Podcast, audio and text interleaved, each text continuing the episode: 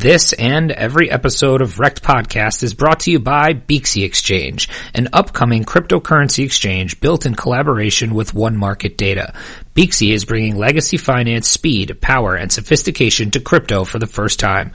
With 225,000 transactions per second per pair, comparable to NASDAQ, 15 order types on day one, with 25 order types on full rollout, and a dedicated customer support team, Beaxy is setting itself apart from the competition.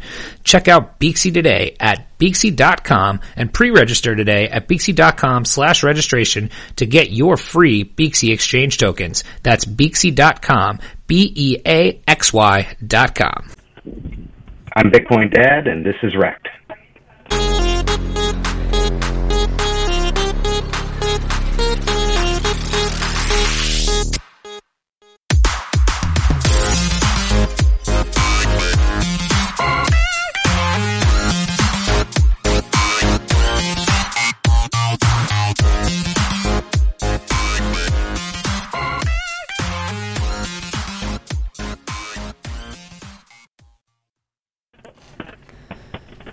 Hello and welcome to Wrecked Podcast. I am Bunchu alongside my esteemed colleague and co-host Crypto Chamber. Chamber, how are you doing, buddy?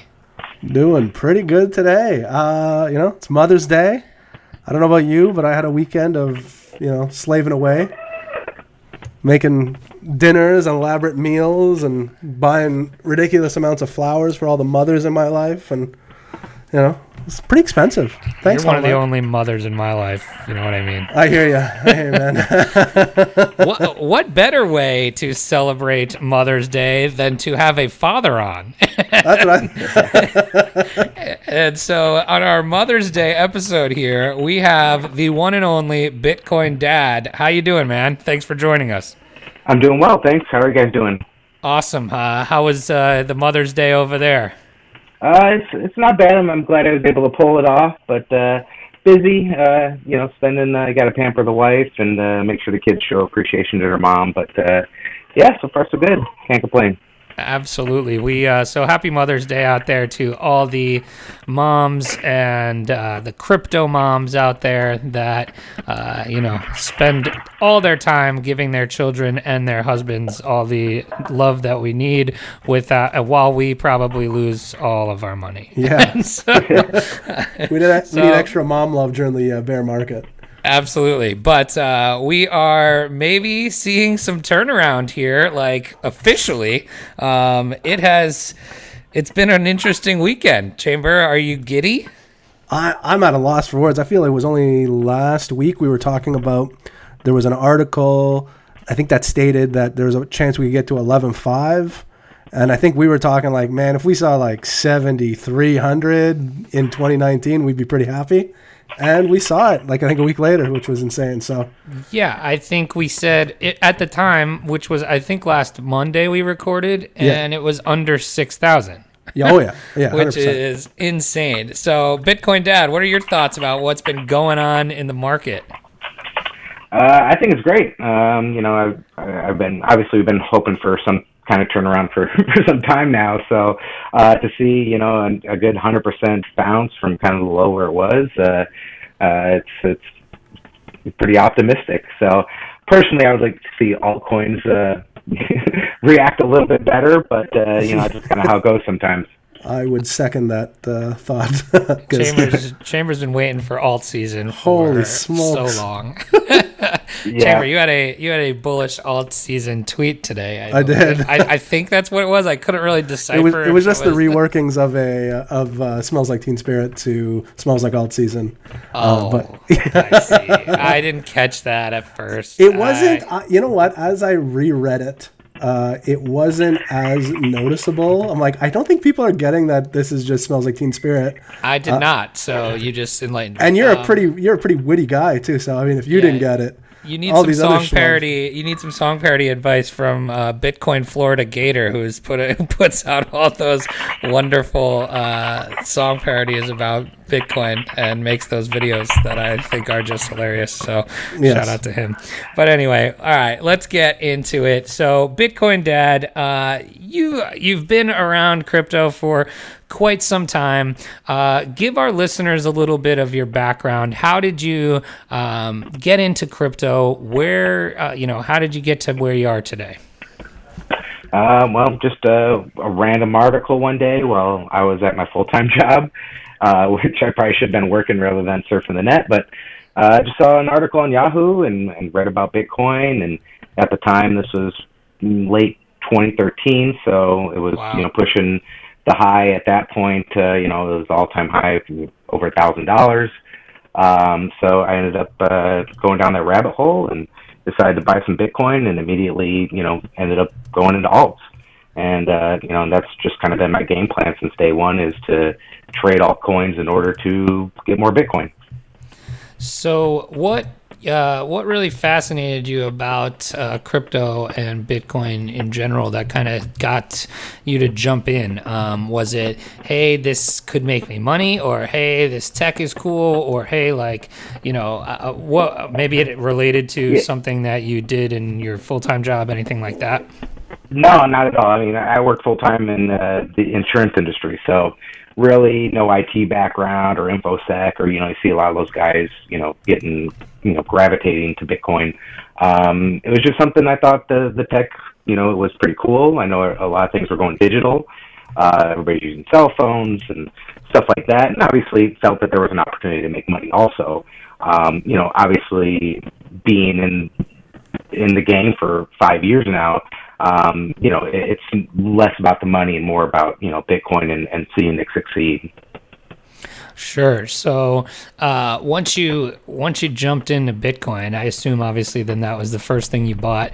Uh, what got you like? How did you decide? Oh, I, now I can trade alts, and uh, how did you learn that process and and things like oh, that? Oh yeah, yeah. It was it was a long time after that before I really felt confident with uh, you know, the trade I was making. I I have no kind of stock market background. Uh, when I was in my early 20s, I, I kind of messed around with penny stocks, and I always had an interest in the stock market itself, but no technical analysis type of background or education uh, when it comes to that type of stuff. So uh, definitely a, a learning curve uh, had to take place. Uh, but uh, you know, I initially bought Litecoin, and uh, I ended up sending it to a supposed web wallet and it was a scam uh, site that took my money right away. so, so it was a hard lesson right off the get go. It was like, oh, where's my eleven Litecoin? so definitely was one of those noobs. yeah, exactly, exactly. That's funny. So from there, you know, did you learn? How to trade. Uh, did you learn TA, or were you more looking at the fundamentals of these other coins? How did you kind of uh, navigate your way as a as a noob? Yeah, um, the the technical analysis uh, is really not my specialty. I, I focused on fundamentals. Um, you know, at the at the time, obviously from 2014, 2015 to now, a lot of that stuff's changed. You know, back then it was like, oh wow, you know, they're accepted at you know these merchants or at this shop or you know stuff like that really kind of pumped the price. Uh, versus you know the, the type of things we're seeing now, and the price doesn't even budge. So uh, it, it definitely took time. It definitely took a lot of losses um, and and and hard lessons. But uh, you know, even now, you know, I, I don't think anybody's perfect by any means. Uh, I don't care how good of a trader you are; you're going to make mistakes. So even to this day, there, there's mistakes that I make and, and try to learn from. So, how have you evolved your strategy? Are you, um, you know, what kind of uh, strategies do you take before you jump into either one of these alts or make a Bitcoin trade? Or, I guess, do you even trade Bitcoin? Are you only trading alts for Bitcoin? Um, how does that? How do you see yourself uh, now, and what's your strategy now? Yep. Um, I don't trade Bitcoin. Um, I don't leverage or anything like that. You know, I'll just buy on spot type of thing. But um, yeah, I learned early on another lesson as a noob. Uh, leverage trading wasn't for me. OK Coin came out around you know that time. Everybody was kind of going towards that, and uh, you know learned real quick that it wasn't for me. Um, you know, to to trade like that. Uh, so uh, I decided just to focus full time, pretty much on alts, um, and you know just do some due diligence on the team, the community, um, what they're offering is, it something unique Um, and if it's already been launched for some time, have they reached their milestones? Or how do they communicate? How's the marketing? So things like that is kind of what I look at. You know, obviously I want to see results. Um, you know, from a project and the developers and that they keep their word like hey you know this quarter we plan on doing x y and z let's make sure it happens too so those are things i, I kind of look at obviously on a new launch you're taking more of a risk but the reward could be much much greater Sure. Chamber, uh, this is a, a, question I guess I don't even know if I know the answer from you. Um, when you're, you're, I mean, you're pretty deep in alts uh, that you make no oh, doubt or no uh, qualms about that. Are you mostly trading charts or are you, uh, you know, how, what's your alt strategy? Going to tell you, just, uh, I've been getting following peppered. everything Nitacoin does. I'm, yeah, more or less. I just, I just follow what Nitacoin does more or less. Um, I have been getting fucking peppered lately on alts um, with what's happening with Bitcoin. Um, I would say Q like the you know last couple of months of 2018 and then the first couple of months of 2019. I thought I knew what I was doing, and then I just got wrecked again uh, with the last you know bleed out. Uh, so I don't know. I think I got to re restructure my strategy, but um, so, what were you doing that worked, and what were you doing that you think doesn't work? Um, what works is wait till everybody is just absolutely, you know, done with a coin. You know what I mean? Where the, just the, the, the talk is, or just wait for that, that chart to just be just absolute garbage, and then buy a little bit of it. Uh, it seems to that seems to work well, uh, and then I've been doing a lot of small caps on like Bittrex and IDEX, and that has worked well a, a little bit. Um, so I think that that strategy has been working a little bit better for me. Um, so. Bitcoin Dad, how many? Uh, you know, it sounds like you're you know pretty deep in alts as well. How many? Uh, you know, bags are you holding at any one time? Uh, it just depends, but probably around 25 to 30. I, I don't go too crazy. I know uh, Nitacoin has quite a has quite a collection going on himself. Um, but uh, yeah, it, that stuff's really hard for me to track all those coins. So I'd rather focus on a solid, you know, 30 coins or so. Um, and and able to keep a closer eye on them rather. I, I, I take that similar approach. I, I, I like Nita's strategy, but yeah, he does have a lot of bags. So uh, I like yeah, thirty. I'd say somewhere between thirty and forty-five bags at a time, and then just kind of you know taking profit and buying new 30, ones, kind of thing. Thirty to forty-five. Yeah. My God. now, now that, could, that that number could change because obviously during a bull run you have you know a lot of excess capital, right. I guess you could say. So yeah. then you just start throwing things everywhere, and you know that could definitely change your stance too. But right now, only about twenty-five to thirty. So when do you determine that it is decide uh, that uh, it's time to flip those bags and uh, either take profit or, as you mentioned, maybe you're in a bull run and you're taking profit from one and uh, uh, throwing it into something that maybe hasn't done as well yet. Um, you know, when does when do you make that determination? Uh, those are hard. You know, those are hard. I've, I've missed out on you know massive profits for selling too early. Um, you know, but uh, I think a lot of people do take this position as far as you still keep a little bit of it, so maybe you don't feel as bad if you do sell a majority of your bag, but it still goes up another ten times. you know, so uh, I, I kind of like doing that strategy to where you know I'll take some off the table. I wouldn't say a hundred percent where a lot of people, hey, half on a double. You know, 100% they take half off the table and then you got a free bag.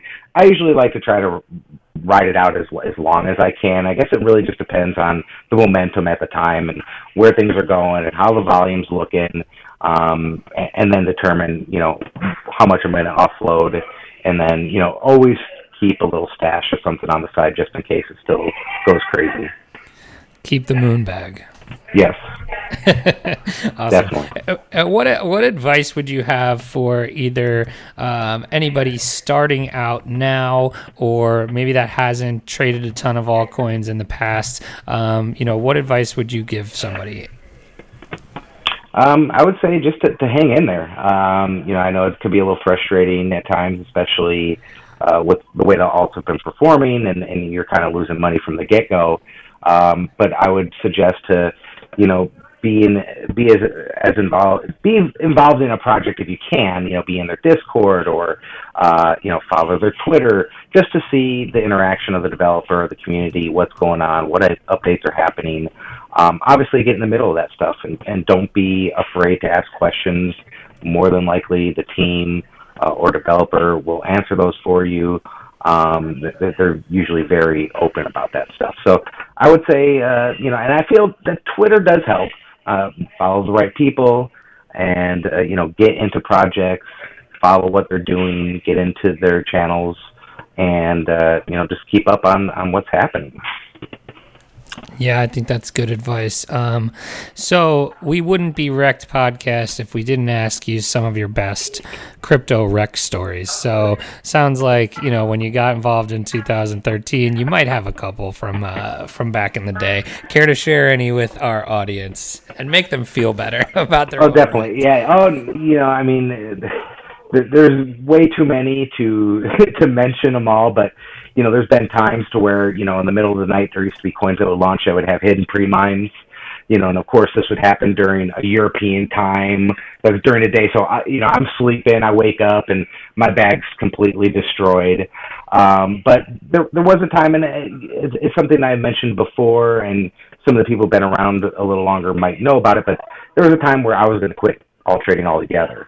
Um, I was just going to kind of sell what I had. I had to pay bills. I got wrecked on uh, a bunch of, of different launches that happened, and you know it was just pretty much in the dumps. So I was you know pretty much about to hang them up um, and say, "Hey, I'm done." And Crypto Cobain stepped up and uh, started this Bitcoin Dad Trading Fund, and everybody at the time, I want to say maybe there was 30 people, 25 people that ended up donating to this address. They raised like a Bitcoin and a half, and pretty much the reason why I'm still here today.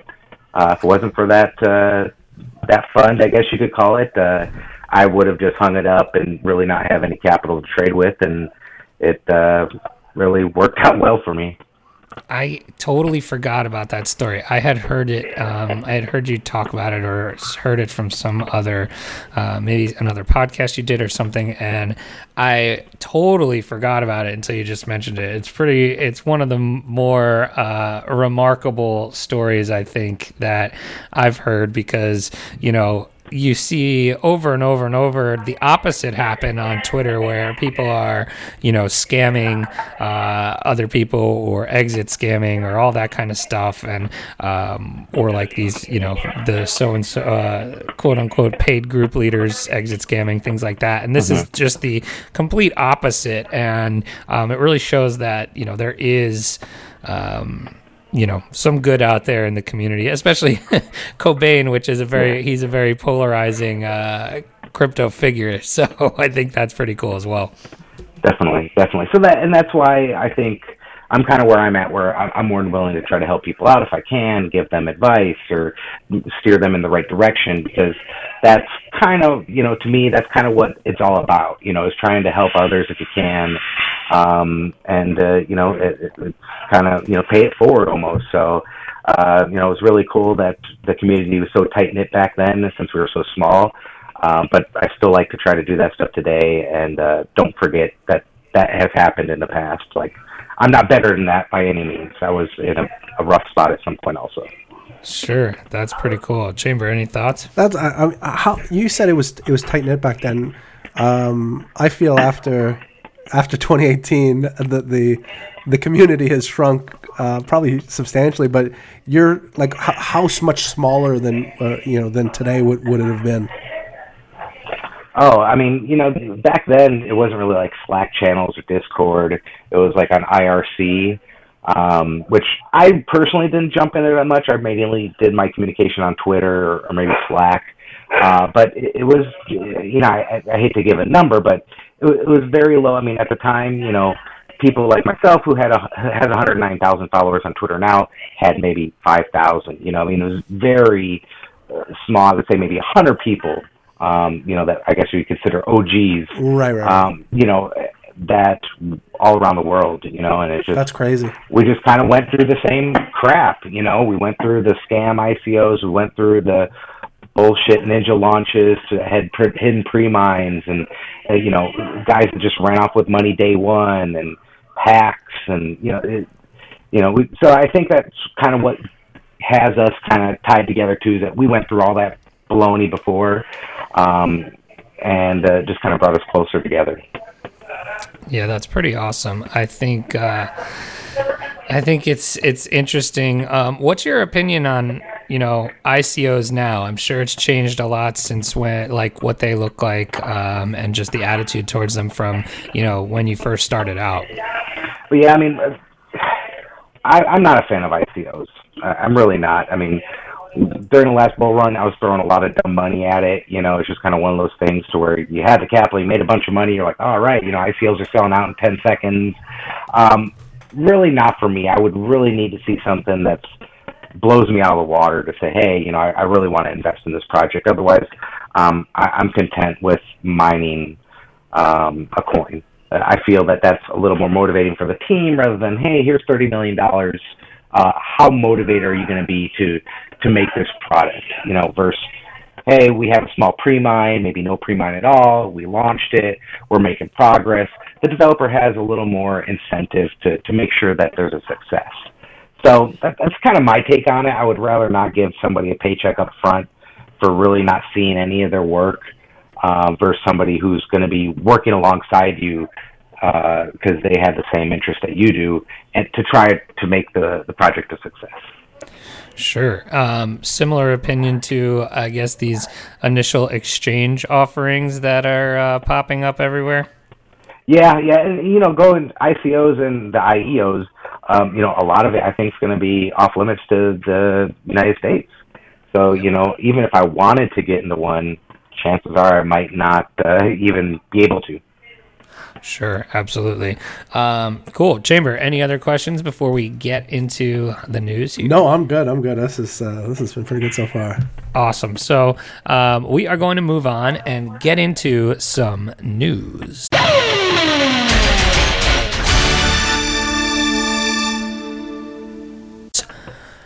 Chamber buddy, start us off with some news that's going on in the world today. So uh, this article I read earlier today, and now I'm trying to get open it up again, and uh, CCN I don't know if it's removed it maybe, but I read it. I read cool. it earlier, so I'll try to recount it from memory. This is absolute critical news here. Um, Bitcoin Jesus preaches a libertarian gospel at uh, of crypto and crack cocaine. So What? yeah, exactly. so so the the gist of this uh, of this article. So. Bitcoin Jesus being Roger Ver, I'm guessing. Yes, exactly. So this is uh, Roger Ver, and he's talking about uh, uh, Ross Ulbricht, um, obviously the gentleman uh, in maximum security prison right now for uh, some questionable Right, Silk Road. Silk Road, uh, you know, uh, charges, um, and obviously he is uh, not a fan of these nonviolent offenders going to prison for life, um, and basically he was equating. Uh, alcohol and marijuana to crack cocaine, and basically saying that everything should be legal. Uh, wait, that sounds the opposite. no, no, no. That's, that's So exactly he's, he, so he's uh, saying that crack cocaine should be legal. yes. Okay. So He's saying funny- all drugs should be legal, Yep. um, and Which you probably would say is a, a thing that makes I would sense. I would lean I, I think that makes a lot more sense. Uh, I know there's a country off the top of my head I want to say it's Portugal, but it's probably not. Chamberville. No, no, no. There's a, there's a pla- there's a country in Europe, a smaller country in Europe uh, that legalized um, all all drugs, so heroin, cocaine, you know, all that fun stuff, um, and they had a significant drop in in usage across the country. And all the money that they were spending, or not even all the money, a fraction of the money that they were spending in you know, trying to police the issue. They put a, a, a small fraction of that into trying to give people help and trying to get over the drug addiction problems and whatnot, and provide you know safe needle play, you know drop offs and whatnot, and and seeing some positive stuff from it. So I I kind of tend to lean that way. Um, a lot of there's a lot a lot of non-violent offenders in the prison systems, and you know you could probably clean a lot of that up. So the gist of this, though, was he was saying that Ross shouldn't be in jail for life because he's a non-violent violent offender Correct. on a mer- on on essentially drug charges, Right, drug and- drug charges. and that all drugs should be legal. So this is ludicrous. Is essentially what. Essentially, the, the the crux of the argument. Uh, interesting. Uh, Bitcoin Dad, any thoughts on the Silk Road? You, I mean, that was probably around. Uh, that's around that time, right? He's Yeah, I wanna say that was- five years. Yeah, I would say that was right before I kind of got into things, but um, yeah, I mean, you know, it definitely seems like Ross is the fall guy here. Um, you know, I hate to see it, but I'm not too familiar with all the the legalities and the story behind it, but uh, definitely seems pretty tough on, on my end. Um, you know, to have a life sentence, so. Um, maybe Kim Kardashian can help out and you know get him free. It's like two. It's like two consecutive life sentences, on sentences, top of each other. That's and bananas. plus plus thirty years or something, Yeah, which is it really- just, just piling on. it just seems like they were trying to make an example of him. You know, it was one of those early on things. They really didn't know what Bitcoin was all about. Obviously, Silk Road was transmitting a bunch of different things or being a platform to do so. Um, but it, it almost seemed like they wanted to make an example just because it was like Bitcoin related and to kind of, I don't know. I, I, I, st- I think the government's scared of Bitcoin in general. So I think that oh, that was their opportunity to really hit somebody hard with something that was related to Bitcoin. Oh, they are. And we're going to get to that right now. The next news story we're going to is from Cointelegraph. And uh, I'm sure you've probably seen this. Uh, the U.S. Representative Sherman calls for crypto ban, says it threatens to diminish American power. So uh, this was the other day. There, it was at the. Um, at the the hearing, and there was a video that was going around. I think CoinDesk maybe uh, tweeted it out. Um, but United States Congressman Brad Sherman, who's from California, uh, has called on all of his colleagues to ban and outlaw cryptocurrencies, saying that they threaten to disempower American foreign policy and diminish the rule of law. So essentially. Um, oh, it wasn't CoinDesk, it was Coin Center that tweeted this out. And he, um, this was on May 9th. And in his comments, he said that lawmakers must act preemptively to impede the threat posed by cryptocurrencies um, and outlaw essentially all American purchases of crypto uh, by any American citizens. He says here that uh, crypto's threat forebodes no less than a shakeup of America's polit- geopolitical influence due to its potential diminishing of the power of its sovereign currency. So he's quoted here. Uh, and I, uh, Chamber, you watched this video? I did. I I mean, it's it's really interesting because he like literally flat out says this is a quote. An awful lot of our international power stems from the fact that the dollar is the standard unit of international finance and transactions. It is the announced purpose of the supporters of cryptocurrencies to take that power away from us. Um, and then he um, basically says here that. um key global markets such as oil, clearing the um, New York Federal Reserve remains critical for major transactions. Um, he also says that um, the that there's negative impacts of crypto um, should they gain transaction as a global unit of value, stating that an extra-national distributed digital world currency, aka Bitcoin, would put us in the position where significant sanctions we have on Iran, for example, would become irrelevant. So basically, he's saying uh, he's making this plea to say um, to his colleagues that we should ban crypto for U.S. citizens because it threatens, you know, the dollar essentially. And if the dollar is threatened, the government would be threatened, and the U.S. would be weakened.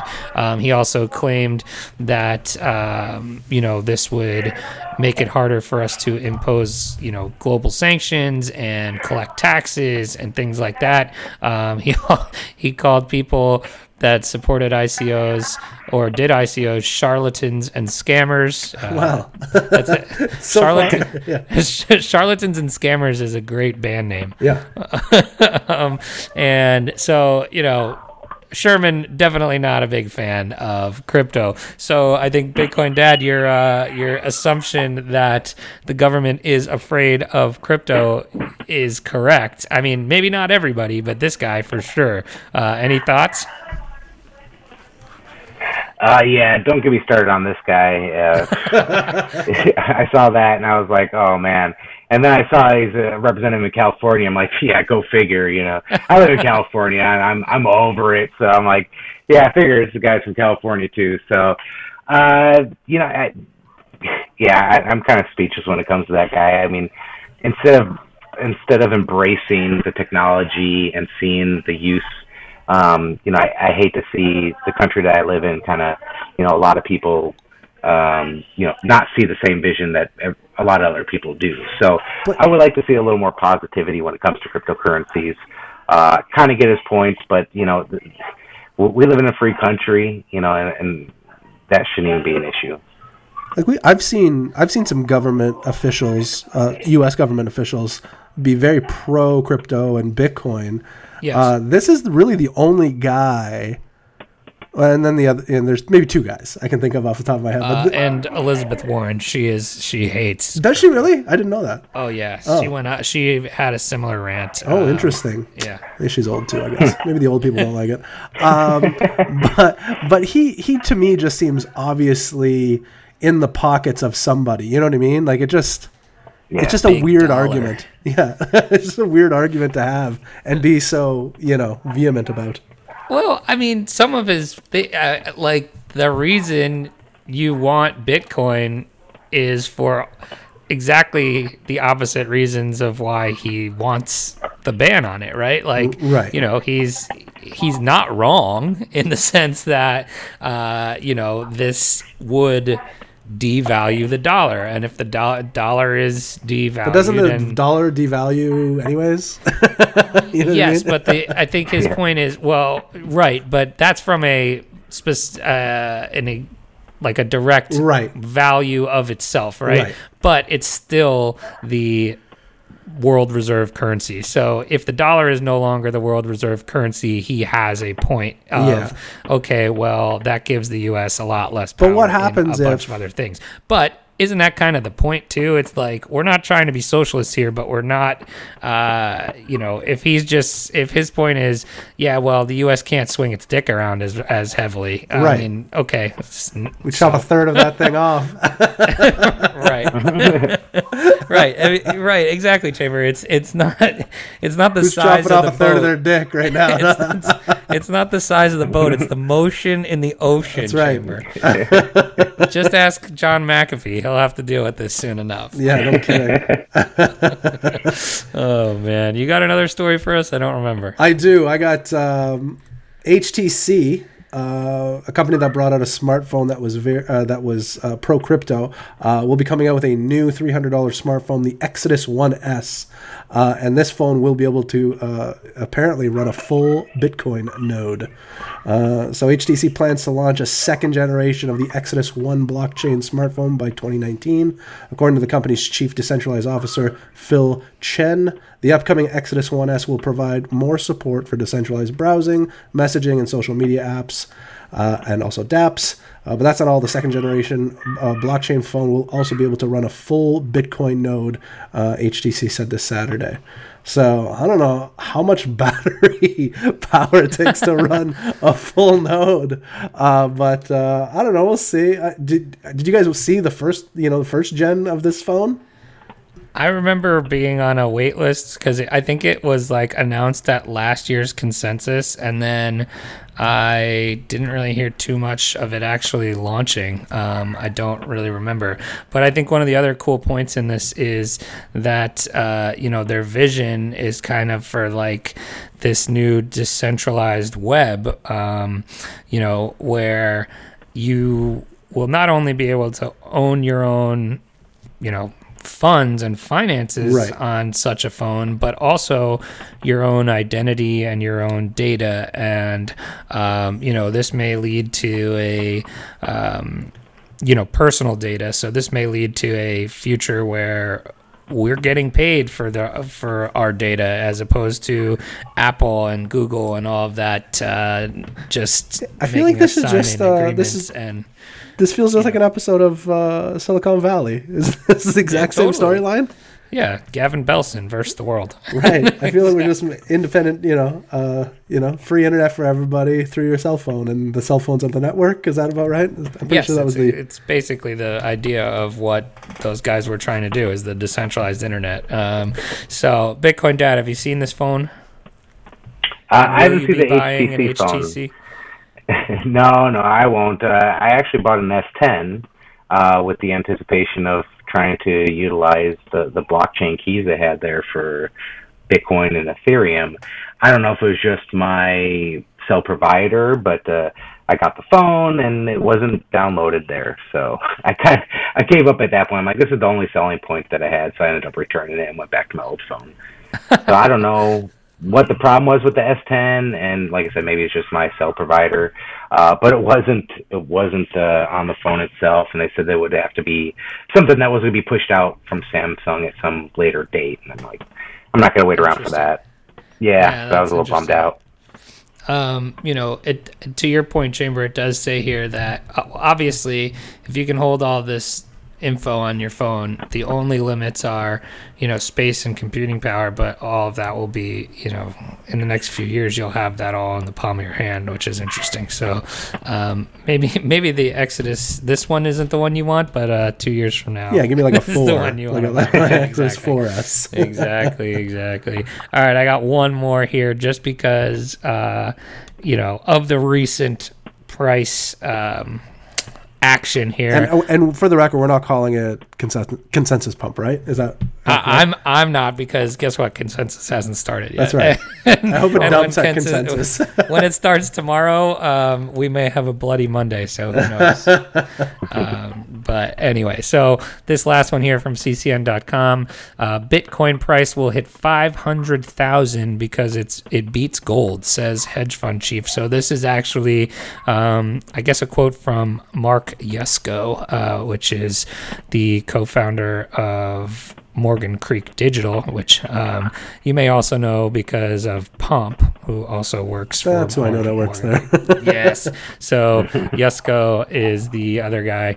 Um, but he said in a recent interview with Blocks Live that the price of Bitcoin could eventually hit 500,000 thanks to its scarce supply, increasing demand, and advantages over safe haven investments such as gold. So I think this is interesting because last week we talked about, um, you know, the Fidelity um, platform coming out and the survey they did with institutional investors and how, you know, about 50% were already looking at stuff in uh, to hold you know Bitcoin and digital assets, and that they thought um, it was a uh, a lot of profit to be had here. So I think it's interesting, um, but you know the real question is, will people see Bitcoin like gold? Um, you know, uh, Bitcoin Dad, any thoughts there? I, I would not uh, be unhappy if that were to come true. Uh, I like those optimistic price for forecasts. Um, you know, uh, you know, I- I'm a I'm a Bitcoin bull overall. So you know, anything's possible. Um, definitely is a, a lot of money from from where we are now. But uh, you know, in the future, I'm not ruling really any kind of price um, that people are putting out there. You know, as as as crazy. So, so um, a question for you. I'm open to it. um, Mhm. Yeah, uh, yeah. So when you, you know, in 2013, what was the price when you got in? Uh, I bought. I want to say it was around nine hundred. So did Uh, you ever, like at the time, did you ever think you would see a twenty thousand dollar Bitcoin or even a five thousand dollar Bitcoin? Nope, nope, never. And I remember when it hit like two thousand, I sold a bunch. like, oh man, this is great. You know, perfect. Yeah, because at the time, you know, I bought it nine hundred. It went to you know a thousand, eleven hundred. Then it went back down to one hundred and eighty or something like that. So, Right. um, you know, so when it hit two, three thousand, I was like, oh man, this is awesome. So, uh, yeah, uh, you know, after that bull run, um, really nothing is going to surprise me at this point. Interesting. Yeah, I, I always think that's it funny because it's like I bet uh, like guys that were around that long ago didn't. I know it's only five years, but it seems like forever. But uh, you know, it, like Ancient Mesopotamia. Right, you probably didn't like you probably didn't think that twenty thousand was ever a thing that was going to happen. Like, uh, Yeah, let alone so- let alone within five years. You know what I mean? It's Right. like okay, you know, maybe ten years, twenty years from now, sure, yeah, no problem. But you know, like hey, within the next five years, this is going to change my life. You know, I'm going to be where I am now. I would have never thought about it. Yeah, it's interesting. So, you know, I always laugh when I see, you know, five hundred thousand dollar price targets because we're, you know, we were just at five thousand a week ago. But um, I tend to agree with you that you know anything's possible, and if it starts, uh, you know, if, if adoption happens and more people are investing or more institutions are coming in, and uh, we all know that this happens quickly too. You know, in a week we've gone we've gone up to twenty five hundred dollars. So um, once it happens, once it starts happening, it's going to happen, and I think that's because of the scarcity that it's going to happen quickly. So um, yeah, I think it's uh, exciting. So you know, anyone out there that doesn't uh, that you know doesn't have a ton of Bitcoin, and you're like, man, I really need more Bitcoin. Uh, you know, maybe one or two is enough is all you need. So Yeah. work towards that. You know what I mean? Totally. So, um, Chambers. That so. With that said, you're only what like 0.9 away. From Yeah. I'm. I just got into the point ones. Oh man, nice. I just got a 10x from here. We'll be good. awesome. So, all right, that's going to do it for our news. We are going to have some fun with Bitcoin Dad, and we are going to jump into a draft. So, Bitcoin Dad, what we do here is we like to, you know, have some fun with our guests when we have them on. Not all crypto talk. We like to, you know, get to know our guests a little better and have some fun. So, what we like to do is draft, uh, like do a little mock fantasy draft of certain categories. We've done everything from superheroes to movies to Thanksgiving foods, all that kind of stuff. But we have Bitcoin Dad on. So, we were thinking, let's draft our greatest all-time TV dads. So anybody that you've ever watched on on television who was a dad or played a you know played a dad character on TV is up for grabs. Uh, the way we're gonna do this, it's gonna go snake draft. We're gonna pick four people or four teams of four. So you're gonna go first, and then it'll go me, and then Chamber will go twice, then back to me, and then you'll have two picks until we ha- all have teams of four filled. So uh, Chamber, you gonna write these down? I got it. Yeah.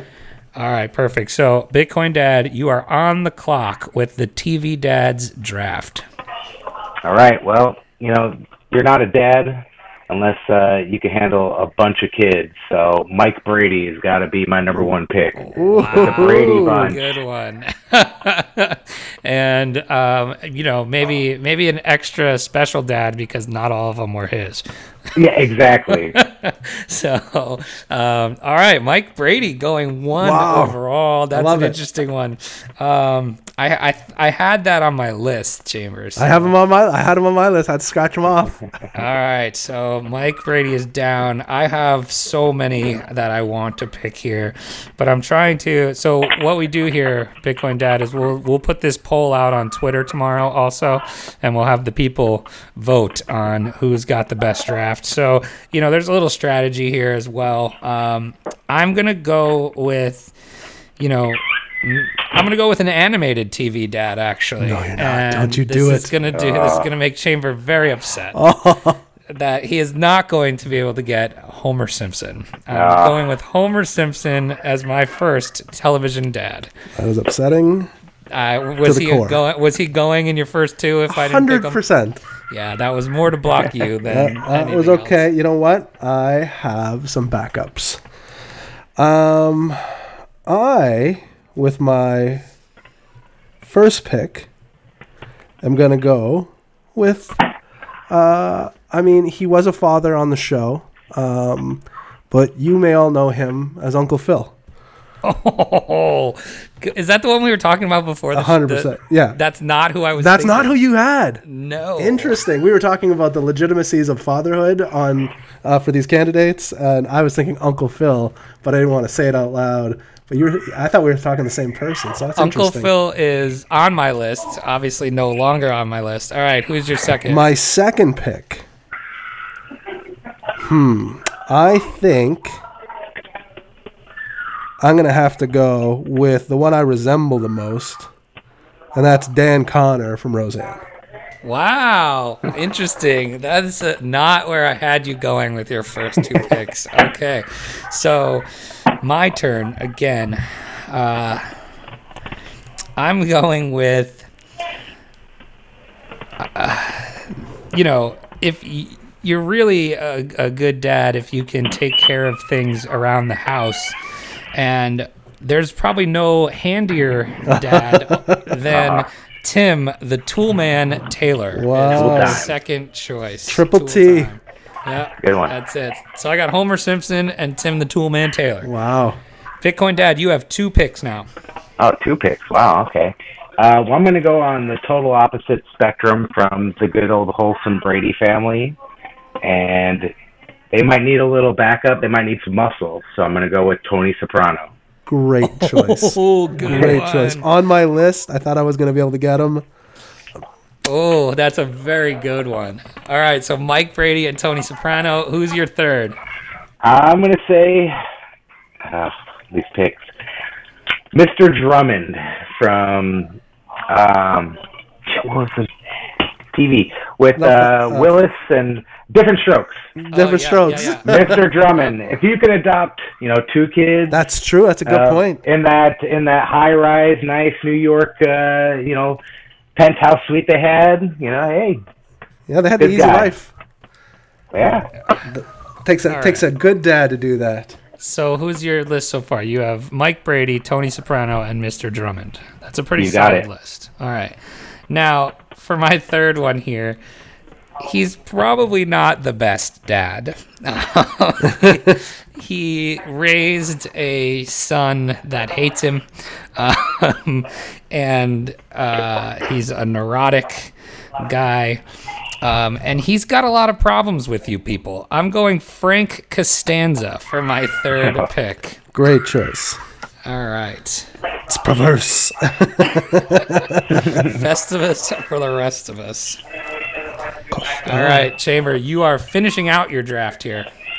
All right, I'm gonna You go. have two picks to end it. I went with two '90s dads uh, that made you feel warm and fuzzy.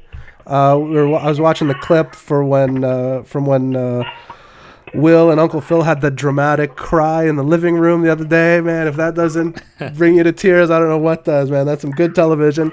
But I'm gonna go to the other side of. Of the room and and pick uh, Walter White with my third pick. Oh. I was waiting to see if somebody would pick him. He's on my list, but I'm like, all right, like I don't know what makes a good TV dad. Is it just that you want to watch them, or is it do they have to be a good dad? He Which was a good dad. I went. He was a good dad. He that's why I started cooking mess. A Yeah, for his hundred percent. He was going to die, and you know was not going to be able to provide for his family. The life insurance policy wasn't there. His you know middling uh, science teacher salary was was garbage, and he had a talent and used his talents to provide for his family. Should have just bought Bitcoin. He should have just bought Bitcoin. uh, with my last pick, however, All right, so give your last pick and then recite your whole team. with my last pick, I'm going with possibly the best father on television right now, Oh no! and that's Ned it. Stark. Oh wow, interesting. Ah, twist. I was not uh, ready for that. I didn't think you were gonna go there. That's I'm thinking Stark. This guy raises the best kids. I mean, really, at the end of the day, these kids That's are true. the best kids you could have. Uh, so Also, yeah. one that was not his own. Uh, yeah, and also raised uh, his. Well, we don't spoil, uh, but yeah, his non-son. Right, right. That's what I was getting at there. Um, okay, so who's your whole team? so I have Uncle Phil, from Fresh Prince. I got Dan Connor from Roseanne. I got Walter White from Breaking Bad, and I got Ned Stark from Game of Thrones. That's a that's a hot list. I'm in. I just realized I realized I've gone full comedy dads here, but I, I think I'm sticking with one you got Homer. Yeah, I got Homer, Costanza, Tim Taylor, and now you know I'm within two here that I I really. this is I want to pick the one that I thought you were gonna. You have to almost. because you're gonna be pissed that you didn't take it after this. I I wonder if I have it written down. And the other one I have is definitely a '90s dad that hasn't been said yet. That that Should be. would be that should be. He'll be value if he doesn't go in the draft, but on the free agent market. But I'm gonna go with it because this is my favorite television show. I'm going with Frank Reynolds Frank Reynolds is from the best Always dad. Sunny in Philadelphia, and two- that's who I. You got two Franks. Yeah, but that's who I thought you were going with for Uncle Phil because you were talking about is he because he's not Dean Dennis's dad, That's but he right. could be Charlie's, dad. Yeah. right. That's a good point. No, no, I was I was actually thinking Uncle Phil. Interesting. So my full team is Homer Simpson, George Costanza, Tim Taylor, and Frank Reynolds. That's a that's, That's a, a high quality. That is a good team. All right, Bitcoin Dad. Last pick for you. All right, top it off. Maybe because I relate to this gentleman um, and his pain at times. Al Bundy. Oh, was- that was- great one. That's a great one. I was I was gonna be surprised if he was left out there. Yeah. So, who's your full team? I have uh, Mike Brady, Tony Soprano, Mr. Drummond, and Al Bundy. Oh, that's a solid s- team too. Wow, we all have really good TV teams. dads. Shit. I didn't realize there were so many quality ones out there. so ones that I had down that didn't that didn't get picked. Um, Danny Tanner was the one that I was just thinking of possibly for my last Yep. pick from Full House. The other cartoon one, obviously Peter Griffin, um, and then I actually had Michael Bluth written down from Yep. Arrested Development. I had Michael Bluth. I also had Carl Winslow written down. Oh, Yeah, yeah. that's With Urkel. Yeah. Yeah, I thought that was a good dad. Yeah, he's a good dad. Um, any other ones that you had written down that didn't get chosen? I had uh, I had Dr. Jason Seaver from Growing Pains. Alan, Oh. Alan Thicke. Growing pains. Old school, old one. school. Yeah. Oh well, Yes. he's yeah, he's from like my neck of the woods too. Like that's a that's a local hero where we come Yeah, from. that's Oh, yeah, okay. that's Canadian. That's, uh, right, exactly. Now, unfortunately, all you have left is is his son. son. Right, exactly. What a good draft. This is going. This is going to be a tough one. I don't know who's got the favorite team here, but we'll see. So, um, we will put that out on Twitter tomorrow, or when this uh, podcast airs, and the people will decide. Um, Chamber usually doesn't do too well in these drafts, but this really I don't. I think he's got a really good shot at this one actually. But um, and our guests typically fare very well. Yeah, I was gonna say they win the majority of the time. And if the guest doesn't win, I usually win. I, yeah, I definitely don't win. anyway, all right, man. Well, that's uh, all we had. So we want to make sure that we give you, um, you know, one more opportunity to um, talk about anything that you might be working on, anything that you want people to know about you. Where can people find you? Anything like that. Uh, well, obviously, Twitter is probably the best place to get in contact with with, with me. Uh, you can follow me at uh, Bitcoin underscore Dad. Um, other than that, uh, you know, I, I don't know if you guys noticed, but I recently did uh, join a project um, in a core contributor type of capacity, and that's uh, Mochimo. So I'm uh, I'm really excited about the project, uh, and I've been very picky in regards to who I do or don't work with, and there really hasn't been really any project at all till now that I uh, publicly have my name out there as as uh, as a part of the team. So, uh, Tell I, us a little bit about it. well, I, I'm really excited about it. Uh, it was actually launched almost a year ago. It was uh, June of, of last year. Um, quantum proof uh, type of features. Um, ultimately, no ICO. Uh, right now, uh, they are working on an update because there is FPGA miners out there that uh, has infiltrated the system. I guess there is some um, option now to to mine uh, Mochimo. So they are currently working on a fork uh, which would permanently prevent uh, ASIC and FPGA mining, uh, which will be big um, because you know right initially it was just GPUs and CPUs. So um, there is a lot of sell pressure right now due to that, and I feel that that will be taken care of with the fork. Um, but yeah, um, yeah, I'm really excited with the team. I've talked to them right at their launch and just decided about three months ago that I wanted to join the team. Very professional, um, and you know, really, I'm really impressed with the way that they're handling things. So uh, they're really not out to get listed on all these exchanges quite yet. Uh, they're waiting until the time is right. So I feel confident that it's not just one of those coins that hey, let's go on and, do whatever it takes to get on as many exchanges as possible. Let's pump the price, let's dump it, you know, let's get our money and, and run. So I'm, I'm glad they're taking the slow approach to this. Uh, they're really taking their time and making sure everything's right. The legality, especially being in the United States, they're very um, uh, they respect that a lot. So uh, I feel very confident being a part of the team, and uh, you know, really excited with what they got going on here. So, uh, in the next couple weeks, there's going to be a lot of updates. Uh, they're going to revamp the wallet, uh, the fork, um, and they're going to finally release the API, which I know a lot of exchanges have been waiting for. So, uh, could potentially see some some uh, some fireworks from it here shortly, or, or definitely some some positive growth. Very cool. Do you hear? Did Did you hear that sound? I think I think it was the sound of Chamber just market buying. I don't know yeah. how to. I'm like, you better go. You, you you better go into OTC channels because I think right now it's just yeah. that's what I'm saying. Yeah, yeah. You have to go OTC or just start mining. I guess. yeah. Yeah. Totally. Holy smokes! You have to you have to you have to battle with the FPGAs though, so I don't know. You might want to wait till uh, that fork to do that. I don't know if you can hang with those guys. I don't think I can. I'm going to be honest. you can't. Uh, awesome. So we will put a link to that in the show notes for sure. Um, but any uh, parting thoughts, Chamber? No, I'm just now laser focused on getting some Mochimo bags somehow. Uh, 41 bags now after this. Yeah, 41 bags. awesome, man. Well, Bitcoin Dad, it's been awesome having you on. We really appreciate your time. That was a lot of fun. Um, to everybody, make sure you check him out. Check out Mochimo. We will put it in the show notes for everybody. And uh, Chamber, that's about it. Anything else you want to add? No, I just want to thank all the dads out there on this. Uh, uh, no, I just want to thank uh, Bitcoin Dad obviously for coming on. Uh, we really appreciate it, um, especially on uh, it is Mother's Day today, so I don't know how we all managed to get on uh, on the line together. So uh, thanks for your time. I really appreciate it. Yeah, that's awesome. So again, happy Mother's Day. By the time this comes out, it will be belated Mother's Day, but you guys deserve more than one day a year anyway. So. Three days you guys get now. Yes. and, uh, until next time.